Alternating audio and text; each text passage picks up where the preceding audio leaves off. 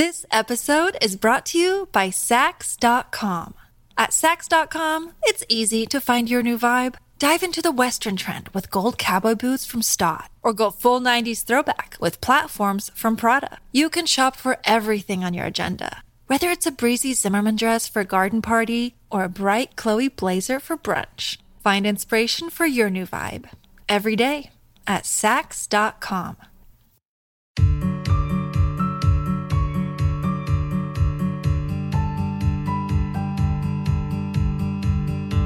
Hello and welcome to First Act, a podcast from Kochie's Business Builders. I'm Cec Busby. And I'm Adam Bubb. Between us, we have nearly 40 years of experience interviewing some of the world's most inspiring and influential people, from pop stars to politicians, celebrities to CEOs, and ordinary people doing extraordinary things. In this podcast, we put the spotlight on the first act of Australia's most innovative business founders and personalities. We find out how they came up with their best idea, what challenges they faced, and what advice they give to anyone walking in similar shoes. Now, that's a bit of a hint for today's guest, by the way. Today, we're joined by Jodie Fox, co founder of Shoes of Prey and author of Reboot, probably more than you ever wanted to know about starting a global business. And if you've ever thought about starting a brand and taking it internationally, well, Jodie's tale will have you enthralled. It's a warts and all recount of the rise and demise of Shoes of Prey, which for close to a decade was one of the darlings of the Aussie startup scene. It's three years since Jodie had to make one of the most difficult decisions of her life and shut down Shoes of Prey and she's here she's had some time and space to regroup from the aftermath. And we're so pleased that she can join us on the show today. Hey guys. Thank you so much for having me. It is so great to have you with us Jodie so look to kick off our conversation we, we always start out with a first act icebreaker. Um, your icebreaker for today is if you had to listen to one song on repeat all day what would it be and why Oh my God, you guys, that is a tough one. Um, okay, I'm going to go with Shake It Off by Florence and the Machine because it is ah. motivating, it's anthemic. I love the lyrics. I think she's fantastic. Um, yeah, I think that I mean, yeah, I mean, I'd be I'd be pretty pumped most of the time. I guess it's, it's, a very it's a great song. I actually thought you were about to say "Shake It Off" by Taylor Swift because uh, my, my, song would be like a Taylor Swift song, but maybe not that one. Oh, look, Ta- Taylor is pretty excellent. I'm not going to. There was a while there that I was I thought maybe it wasn't cool to like Taylor, but you know we've got to own this stuff. She's great. oh, oh hell yeah! Completely agree with you. All right, consider the ice broken. Now let's get let's get into your origin story, Jodie. Let's talk about where it all started. You are from Lismore in New South Wales originally. I sure am. Now, what did you want to be when you grew up? Wow, uh, big question. I think that. It, uh,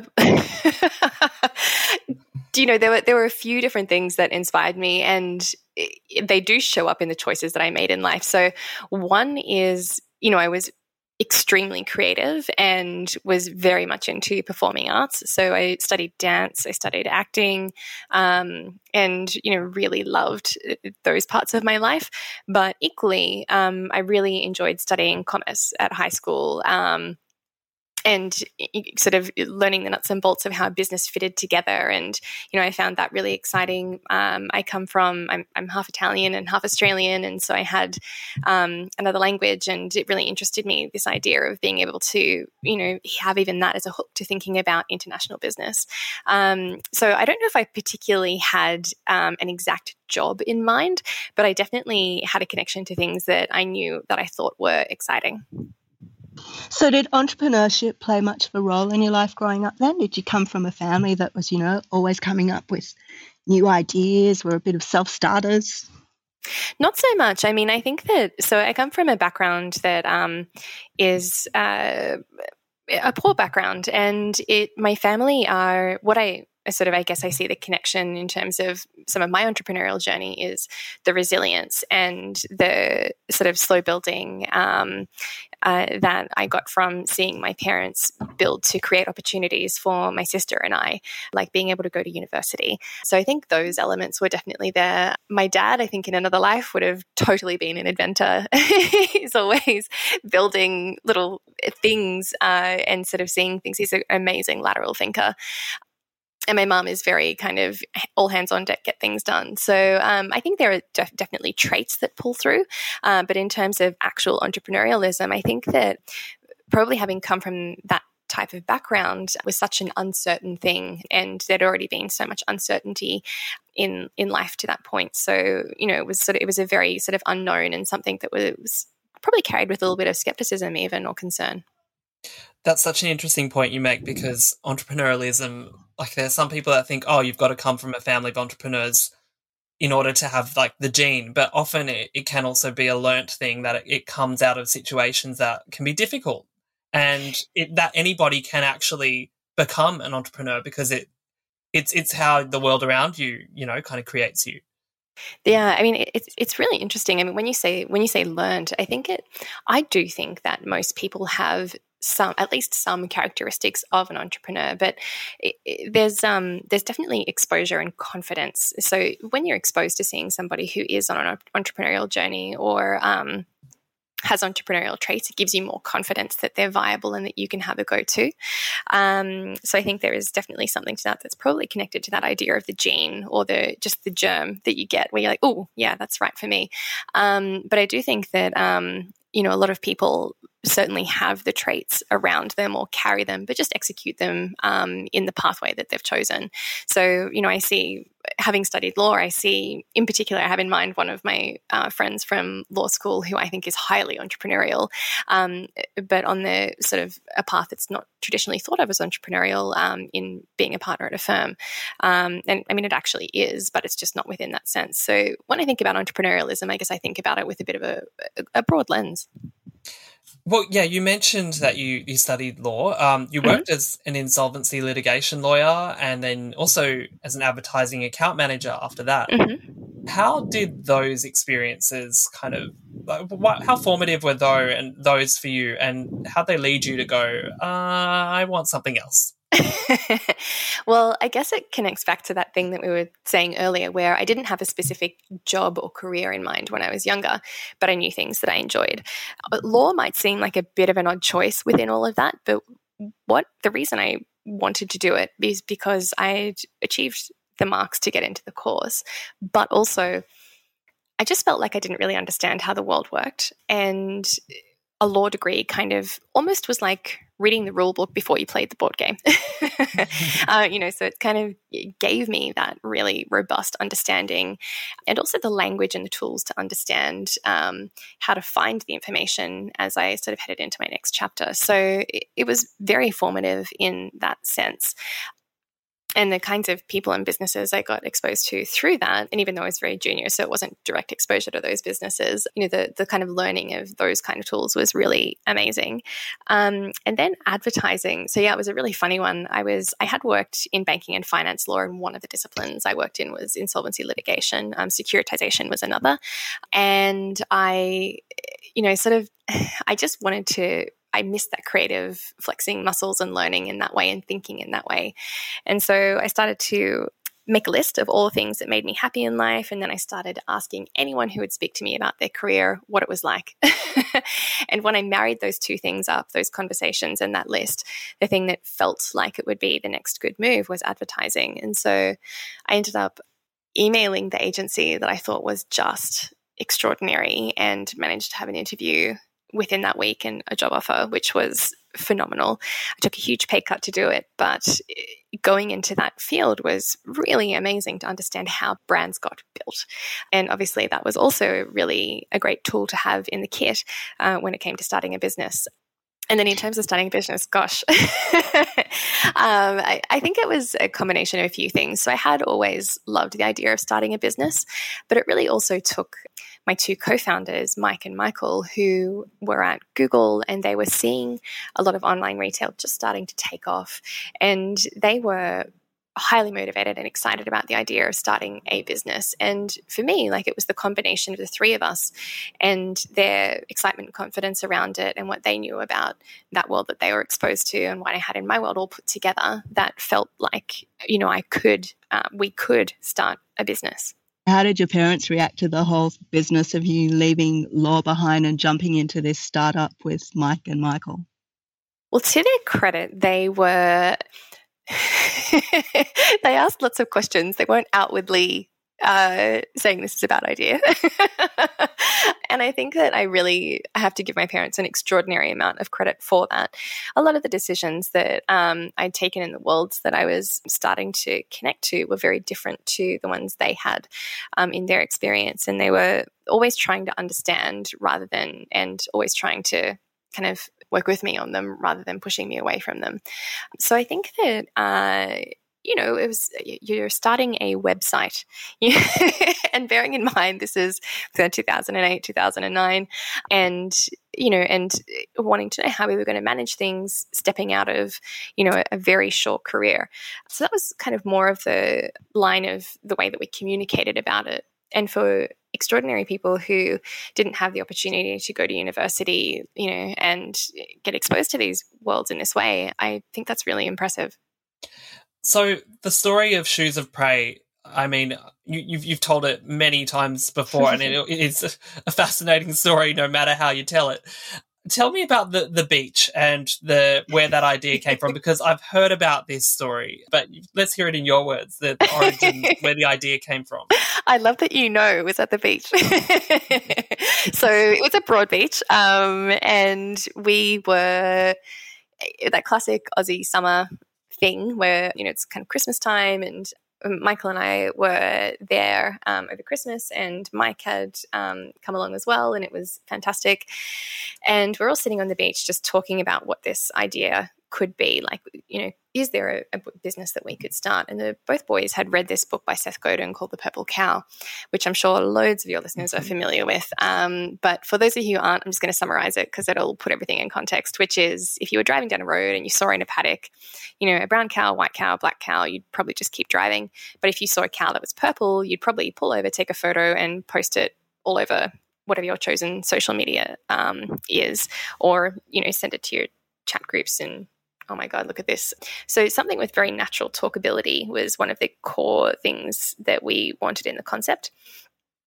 As we were kind of chatting about that, and they were sharing things that they were seeing at Google, in the background, we I had as well as Michael's family, all of the women had been designing shoes together at um, on together but on trips that we had done to Hong Kong, and we absolutely loved it.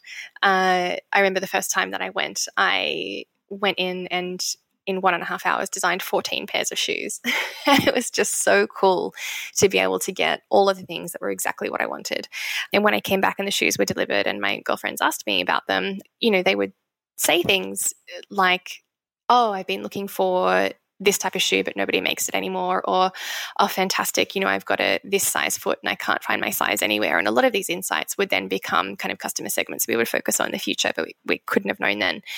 Anyway, so we started talking about these shoes and designing your own shoes online became the idea that um, was cracked at the beach that day. And I have to say, it wasn't like a big bolt of lightning came down or that we were like, that's it, this is the one. You know, it kind of was like, that feels like it that feels the most interesting. That feels like it fits these things that we're talking about. Let's do the next step step of research. So when did you realize that Shoes of Prey had legs? Because the, the brand took off pretty quickly.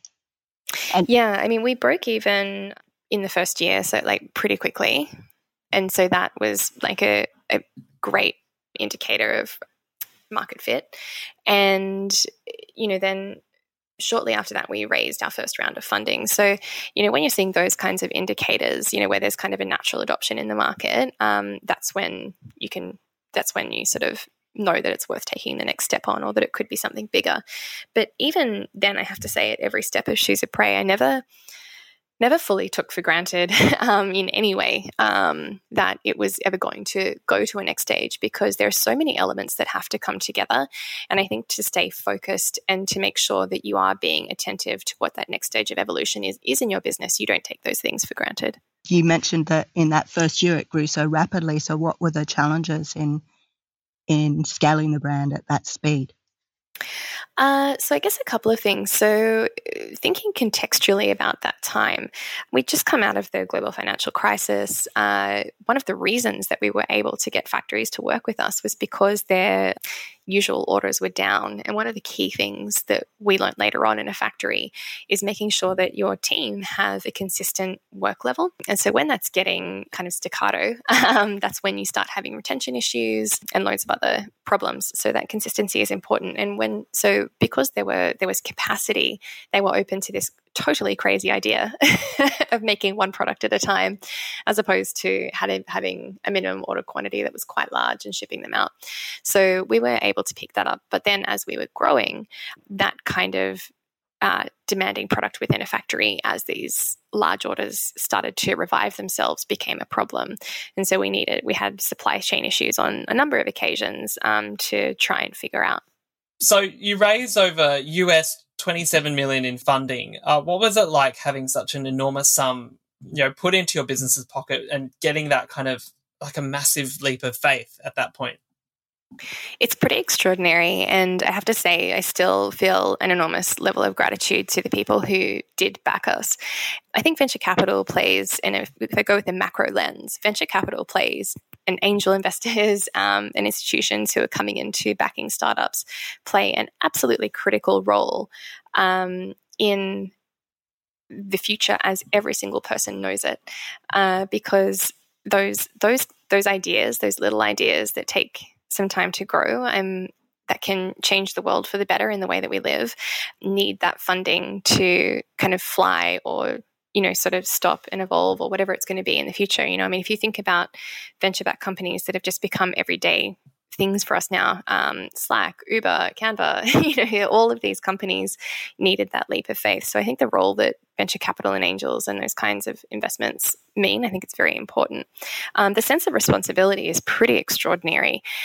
The nice thing about the group of investors that we had as well was that there was a lot of kind of intelligence in the room and experience. So that was extremely useful.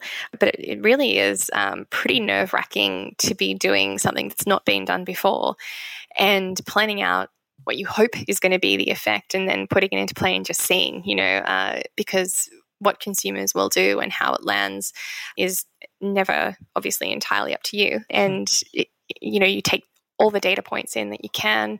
You use all of the things that you understand, all the tools that are sitting in front of you, uh, and then all of the marketing theory and go. So yeah, it's it's a really it is very intimidating. It's very exciting, and I think that the journey can depend a lot on your relationship with your investors and the way you've raised cash as well.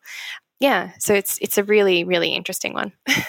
There'll be entrepreneurs listening who want to raise capital for their businesses. Um, mm-hmm. What what advice would you give them? I think uh, there's so many pieces of advice that I'd give. So, firstly, uh, the way that you pitch venture capital is such a particular art, and we learnt it by embar- embarrassing ourselves many times over. but there is a lot of great information out there now in courses. And I mean, the first one that comes to mind is to get into StartMate with Blackbird. Such a fantastic program to be a part of. So, you know, I think that there's so much out there for you to have, you know, a much higher baseline to start from than we did. Uh, so I'd really encourage looking at that. I'd also say, you know, if you're thinking about venture capital, to think about what your commitments are around that and the type of business that you want to build. When you're bringing that kind of money into your business, you are bringing forward a lot of costs because you haven't made your business generate that much capital to pay for it itself, yourself. So you have to have a level of comfort with that. You also have to know what that means in terms of being confident about your trajectory or what that journey will look like if you don't hit those numbers. And I, I would also say, like, there's lots of different ways to get capital injected into your business. Uh, and I think currently my sort of personal perception is that there's a lot of discussion around VC, and it is very, very cool. Don't get me wrong, um, but there are lots of options, uh, lots of other ways that you can raise funding if if you take a look at that and you think that maybe it's not quite right for you. When I when I think about venture capital, I think you need to kind of know that you've got a great idea, a big market waiting for you that you believe that you've got something for. Um, maybe you've shown that that operates well, you've got a really solid team, and you just need some cash to um, execute it. And if any one of those things are slightly out, and maybe maybe it's that your market is smaller rather than larger. You know, venture capital may not be the right route for you, and that's okay. There's loads of other ways that you can grow a big and sustainable business. Now, you talked about having a level of comfort with the investors or um, venture capitalists, but when we're talking level of comfort, Shoes of Prey, you started that with your ex husband, Michael. So, what was that like having someone that you're so close with as a business partner? What were the kind of benefits and challenges of that? Ah, lots of. So, um, and I will start out by saying that I still count Michael as a friend to this day, and I'm really proud of the whole journey that we went on, as you know, through our friendship and evolutions thereof. I think that it's it's pretty great to be, especially when you're throwing yourself into a journey like that. I can imagine that there would be a lot of challenges if you were with a partner who didn't understand those challenges. And it's difficult to communicate exactly what they look or feel like unless you're going through it as well. So that was definitely a benefit. Um, another thing was that, you know, so few of us get to see our partners in action professionally.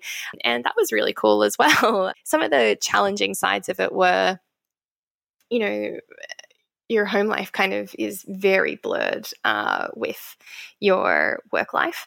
And we really sort of, you know, could fuel each other. Like if I heard him typing on his laptop at 9 p.m. at night, I'd be like, oh my gosh. And even if I'd started to wind down, I was like, oh my gosh, I should be working. so there were lots of lots of pros and cons for sure. So um two years into the business, you and you and Michael divorced. So mm-hmm. how did that affect your working relationship? So we communicated an enormous amount and I think, you know, we were both still really young and we made the decision together, you know, and we didn't, and the business was still very, very young. Um, there wasn't, we didn't have children or, you know, extraordinary assets or anything like that. So, you know, there weren't a lot of the things that can be really tricky to deal with in a divorce. Uh, and not to say that, I mean, divorce is always confronting and challenging, but we both cared hugely about the business and wanted to be a part of it. And we still cared about each other. We could just see that, you know, this was not you know a, a winning answer to you know what we both were looking for in terms of our long-term partners. So there was a lot of conversations that we had and i guess two things that were very important were the way we shared the information with the team. And i still don't know if there are better ways to do this, but for what we did was we had already separated for two months before telling the team. And then we we thought about inviting like one person in at a time because it seemed like such a kind of intimate thing piece of news to share with people. Then we're like, no, everyone's going to think they're getting fired because they'll come in and then they'll go out looking like you know kind of shocked and strange. Like so we did it. Going, what the hell? I know. And then so we did it like a team at a time, which still really wasn't that much better. Um, the whole team's been fired. I, it was so yeah, but um but also knowing that they're gonna there's poss- there's, there's gonna be gossip as well that everyone's gonna be speculating and going oh I wonder like oh my god like it's such a shock. I wonder what happened you know there's all that kind of thing too that people yeah. all your people that work for you are going to be talking about you. Oh so well you know I didn't I didn't think about that part too much because I guess I was just like eh it'll be what it will be. I just wanted my main concern was that I didn't want people to feel like this was going to be a rocky place to work because of our divorce. And because we told everyone and we'd already been separated, living in separate places for two months, I think there was kind of like this comfort because most people hadn't even picked it. um, so that was that was cool, and I, we were very kind of direct and open about um, that we decided to part ways, but we were both going to be staying in the business and how we were going to handle that. Um, and then after that, of course, there were things, there were times that we would bother each other. And usually that would result in talking about it straight away with a Michael, can we just go to the boardroom for a moment? have a quick chat, or, or him being like, Jodie, we just need to have a quick board chat, you know, chat in the boardroom. And it was, I, I'm really actually exceedingly proud of that because that meant that things never really festered. And amongst all of those tricky feelings and emotions that come with such a separation, at least in the workplace, we had some measures uh, that made it you know uh, workable and you know then we had to kind of figure out things like okay neither of us are allowed to have dates come to the office. You know, you date this side of Surry Hills, I'm dating that one. I don't want to run into you. um, but but actually, what, and I know that might sound silly, but really, what we were doing there was looking for ways not to set off these crazy emotional landmines for each other that would then make the office a place that we couldn't focus. Wow, I mean, having rules like that, like this part of Surry Hills, like that, it's genius. It's actually genius. This episode is brought to you by Saks.com. At Saks.com, it's easy to find your new vibe. Dive into the Western trend with gold cowboy boots from Staud, or go full 90s throwback with platforms from Prada. You can shop for everything on your agenda, whether it's a breezy Zimmermann dress for a garden party or a bright Chloe blazer for brunch. Find inspiration for your new vibe every day at Saks.com. So thanks again for joining us, Jodie. Thanks for having me. Thank you. Now, if it's all right with you, I'm going to get into a little bit of the hard stuff. What kind of happened when everything at Shoes of Prey went pear shaped? I mean, you probably had one of the most successful startups. You employed hundreds of people. You had your own factory in China. Your product was available all around the world. You're in an exclusive department store. Everything's coming up roses, and then suddenly everything goes wrong. Like the whole business collapses. And you were in China at the time. So, can you walk us through those final moments and what kind of guided your decisions and what it was like to have to break the news to your team as well? Because I imagine, that that just would have been horrible. Uh, I mean, it was, I still, um, it was heartbreaking. I think, like any business, there are always some struggles going on in the background. And so, and also, too, as I mentioned earlier, I know I and my team never took for granted the wins that we had in the business. And also, too, when you think about a business that's growing in that way, one of the challenges is being present for the wins because you are thinking months and years down the track about what you need to execute, set up, and execute next things like going into Nordstrom or David Jones definitely don't happen at the drop of a hat. And, you know, Michael spearheaded those campaigns beautifully, um, you know, which was really, truly extraordinary.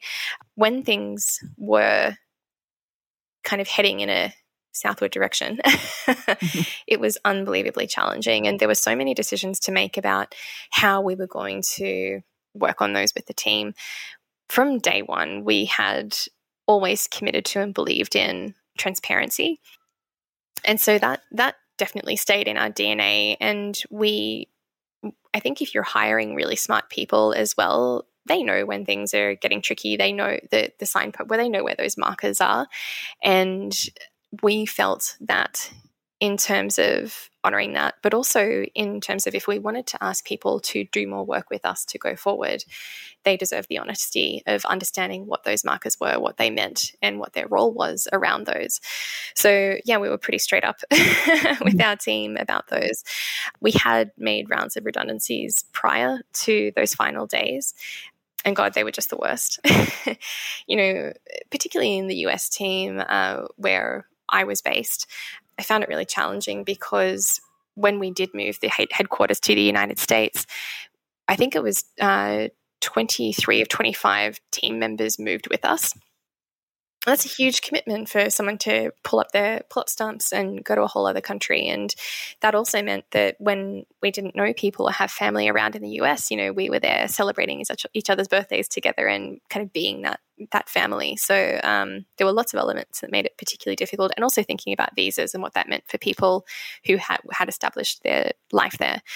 When we talk about those final days, uh, so yes, I was in China. That's where we had the largest part of our team left and I just felt sick every day. I was getting a couple of hours sleep every night. I was um, staying in a friend's apartment, doing these extremely serious goals all through the night. And um, yeah, I would get up in the morning and go into the factory and uh, be at my desk, you know, just looking for any way. And there, there simply wasn't. We'd gone through multiple processes to try and find a home for Shoes of Prey. And it just, it, it was clear by that stage that we had exhausted all of those options. So yeah, on that on that very final day, I remember there were 140 people left in the team there, and we had a team of accountants, lawyers, and security uh, come in because there's processing that you need to do. The lead up to it had been really full on as well for me personally. Um, I'd heard and being told by a few people independently that there'd been factories around us that had closed uh, without paying out redundancies and you know all of the correct amounts to people and so people would just turn up to work one day and the factory doors would be shut and that one of the kind of courses of action that was now occurring was to kidnap the owner of the factory until those amounts were assured for the team, um, and then release oh them. God. And I, I didn't feel that my team would do that. But we had an extraordinary culture, and one of the data points to that was that the attrition rate in factories usually sits around uh, in the time that I was there would sit around 25% annually. So Chinese New Year would come, traditionally people would go home and spend time with their families and then decide if they were coming back. And so the attrition rate around that time was about 25%, but ours was extremely low, like 1%. you know, it was very little. So, you know, we had built a really great culture and good team that had um, excellent tenure, but um, you know, hearing this information was pretty full on. And so there was kind of kidnapping insurance just to be sure that if that came, that you know, we knew what the answer was rather than having to hustle to figure out what to do. Mm-hmm. And we had set everything up so that we could do everything correctly. So that's why all of those people were there.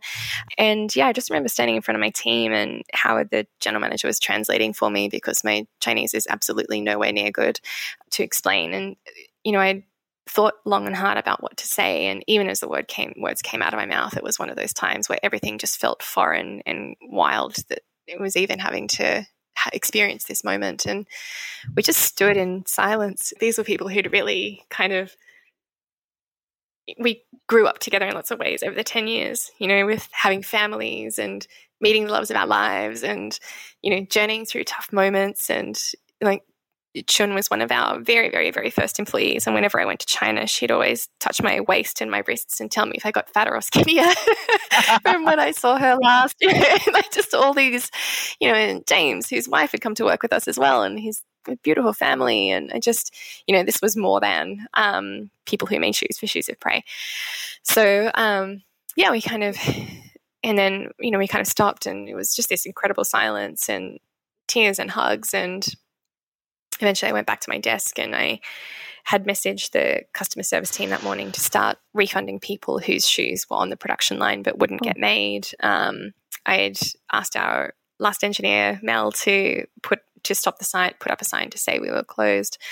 Um, you know, and all of those elements had come into play. And then our head of stitching, our GM and head of operations came over to my desk and they were like, Jodie, we've got these shoes that aren't made yet. It's like, guys, I know, but you know, we we have to close today. There's no more money for more salary. There's no more money for, you know, we're we're done and it's okay. We're refunding those people. And they were like, no. I was like, yes. uh, and they said to me, no, we've spoken. And as a factory, they had decided to finish making the orders.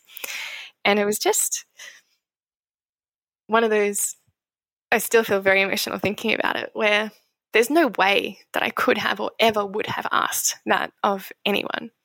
And it's testament to our whole team there and the work that our GM Howard and that our Chris and everyone had done to build that sense of connection to what we were doing as a company and to the people who would receive those shoes and wear them. Uh, so that was a Tuesday morning, and the team stayed in all of their parts until Friday uh, to finish making those shoes. And it was, yeah, it still stays with me as one of those moments that to be with me for the rest of my, night, my life. I can hear just from your voice how heartbreaking it must have been for you to see what happened to your company and to have to close it like that because not only because of all the people that you're impacting, but also I think because Shoes of Prey was just so much of your identity was wrapped up in the business. So it must have not only been about losing the business, but also kind of losing a part of yourself. So, how did you grieve that? yeah, that is a very good question. So, in a couple of ways, one was, uh, you know, in those one thing that people don't talk about is that when a company stops, there's lots of stuff that you need to do afterwards that takes a very long time to do. Um, so there was that. There was also the identity part was extremely challenging insofar as, you know, until that moment when I turned up in a room to introduce myself, I was you know, hi, I'm Jodie Fox from Shoes of Prey. You can design your own shoes with us. And, you know, it was a pretty great conversation starter um, to talk about designing your own shoes. So, you know, there was definitely this part of like, what do I say when I introduce myself to people now and the natural question that comes is you know so what are you doing next and honestly that was just when i would say i'm not sure you know that just felt like such a cop out but it was the absolute truth and in between all of that kind of all the tidying up and process that happens for closing a company, there were these sort of broad moments of silence, which I hadn't experienced for years because, you know, in the 10 years preceding that, every moment was shoes of prey. And um, you know, and really I had to make an effort to, you know, sort of open up moments that were not. So these broad moments of silence, I just absolutely jam packed with anything that captured my attention from cleaning my house top to toe to watching The Sopranos from start to finish to, you know, whatever, whatever it was that I could just, you know, absorb. Um, and then of course, writing the book. Yeah. So it's definitely, I think that sort of loss of identity is a really big one. And the recreation, although I've done a few things since then, I do think about starting my next business and it's a it's with such informed and experiential knowledge now you know that there's a, a lot of things that will be interesting to process in that next stage. One of the things that you've been i mean you've, you've brought you know such insight and um, vulnerability you know to this conversation about talking about mental health as a business owner and I think that's such a major issue. And I think over the past couple of years and during the pandemic, uh, that has come really sharply into focus. You know, how do how do you pick yourself back up when you've been through something, the resilience of it all. What do you want other business owners to know about dealing with their own mental health?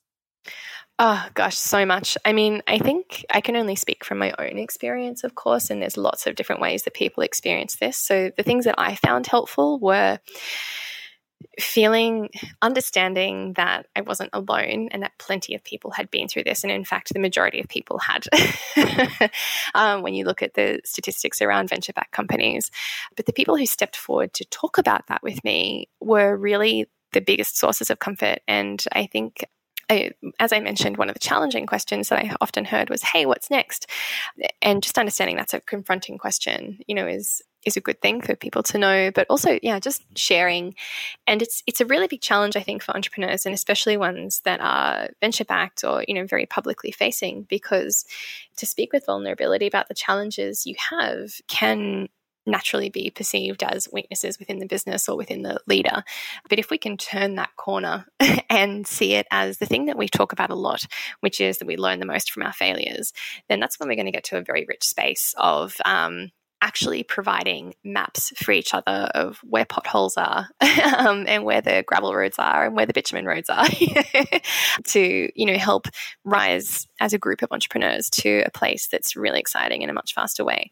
And i do see that happening within our ecosystem having stepped out for a number of years to be in the us and then kind of starting to re-engage in that community now it's pretty extraordinary. So you put pen to paper following the demise of Shoes of Prey and and started to write Reboot, probably more than you ever wanted to know about starting a global business. Very long title there. I know, I know. But it's the truth. I mean, the, the, the, whole point of the title was that the book isn't. It's I, there's lots of books about the detailed journey of a business, but this was about the personal journey of it. You know, when you're having those deep and meaningful conversations, you're like, "Look, this might be more than you want to know." Well, that's this book. so, was it cathartic getting everything out on paper? And what do you hope when people are reading it? What do you hope that they learn from your journey? I just hope that people can find something in it that tells them that they're on track or that they're good or that someone else has trod that road too and it's okay. That's probably my biggest hope. And anything in there that um, sheds a light on something that's tricky that is helpful, you know, that just will make my day if that is helpful to somebody else. Now, you even you kind you even say on LinkedIn you're an author and entrepreneur who may or may not make it.